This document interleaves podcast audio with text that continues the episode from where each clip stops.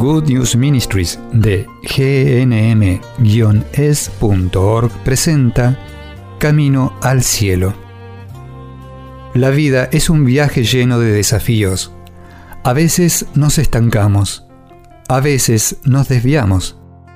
Cuando caminamos con Jesús en el poder del Espíritu Santo hacia el lugar que Dios Padre pensó para nosotros, los resultados son mucho mejores de lo que podemos pedir o imaginar. Y aquí está tu anfitriona, Terry Modica, traducido en la voz de Graciela Ramos. Me gustaría compartir contigo un pasaje del libro del Apocalipsis que creo que es probablemente la escritura más importante para los tiempos de hoy, y es Apocalipsis 3, versículo 16. Pero antes de leértelo y explicarlo, miremos otra cita bíblica. ¿Qué famosa escritura viene a la mente cuando escuchamos el número 3.16? Sí, Juan capítulo 3 versículo 16, ¿verdad? Aquí es donde Jesús dice, porque Dios amó tanto al mundo que entregó a su Hijo único para que todo aquel que crea en Él no muera, sino que tenga vida eterna. Esta es una promesa que Jesús les da a todos.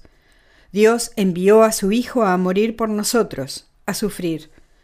Nuestros pecados, los pecados de la humanidad, son tan destructivos que no podemos llegar al cielo sin que Jesús cargue nuestros pecados sobre sí mismo como un acto de misericordia para nosotros, para que podamos unirnos a la santidad eterna.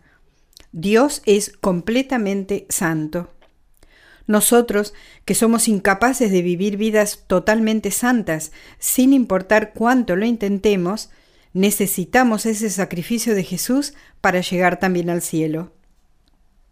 Juan 3:16 puede ser comprendido mejor en el mundo de hoy, en mi opinión, a la luz de Apocalipsis 3:16, que dice así, Porque eres tibio, ni frío ni caliente, te vomitaré de mi boca.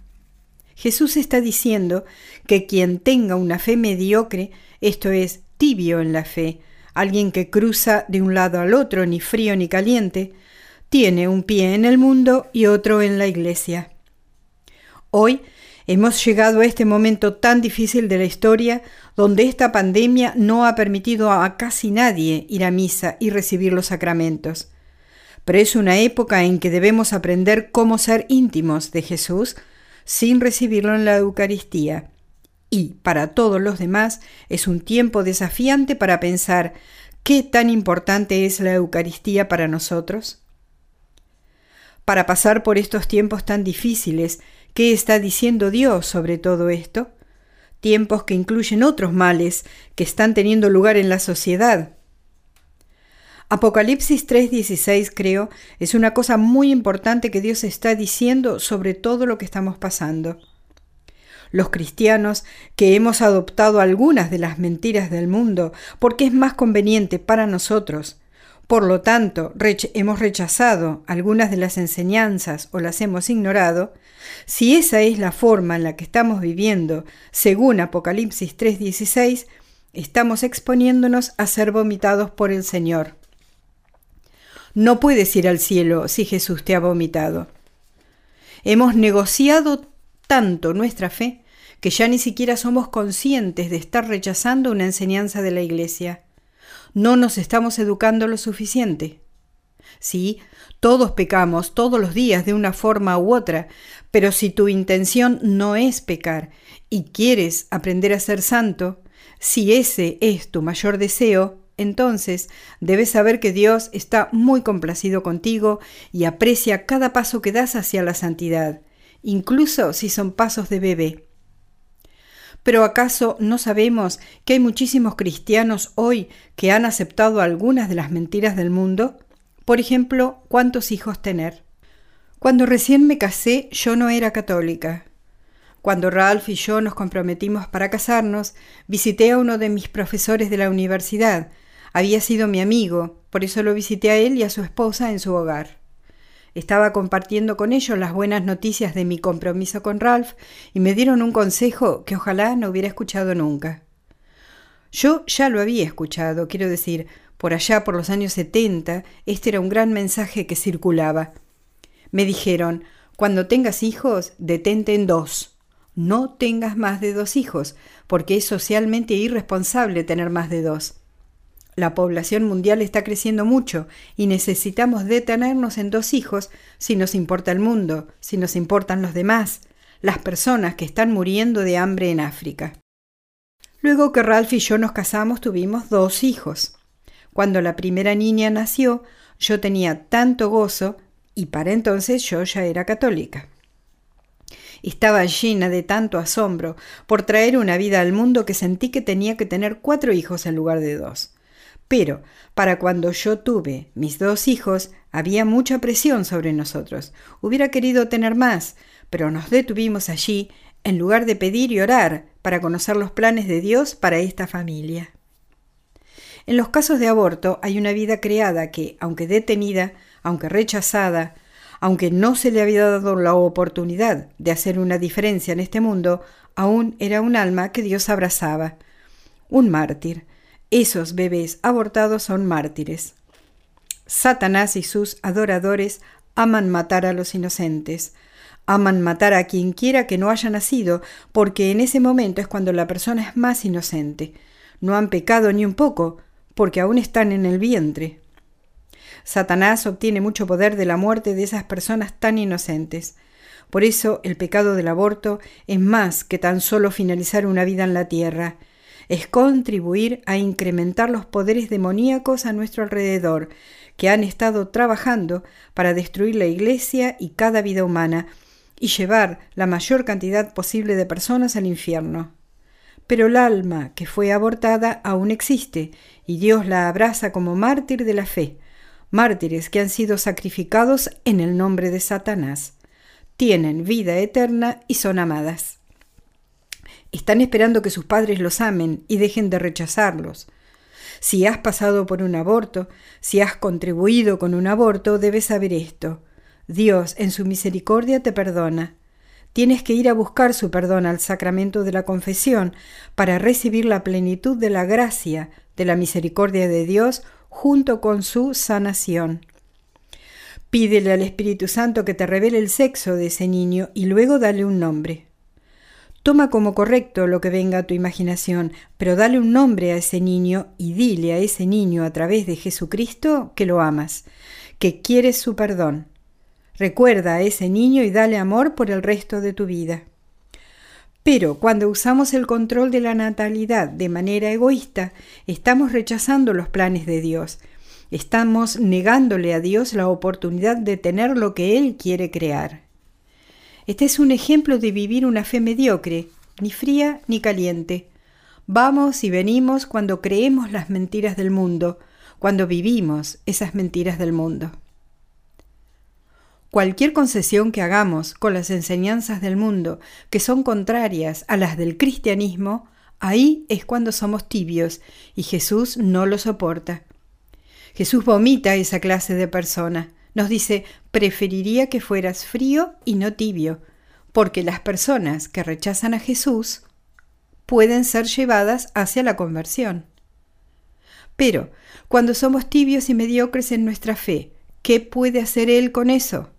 Cuando estamos complacidos con el nivel espiritual que hemos adquirido, satisfechos con nuestra relación con Cristo, el nivel de santidad que hemos alcanzado, si estamos satisfechos con cómo estamos ahora, aunque estamos rechazando las enseñanzas de la Iglesia y estamos ignorando las Escrituras, ¿cómo puede llegar Jesús hasta nosotros?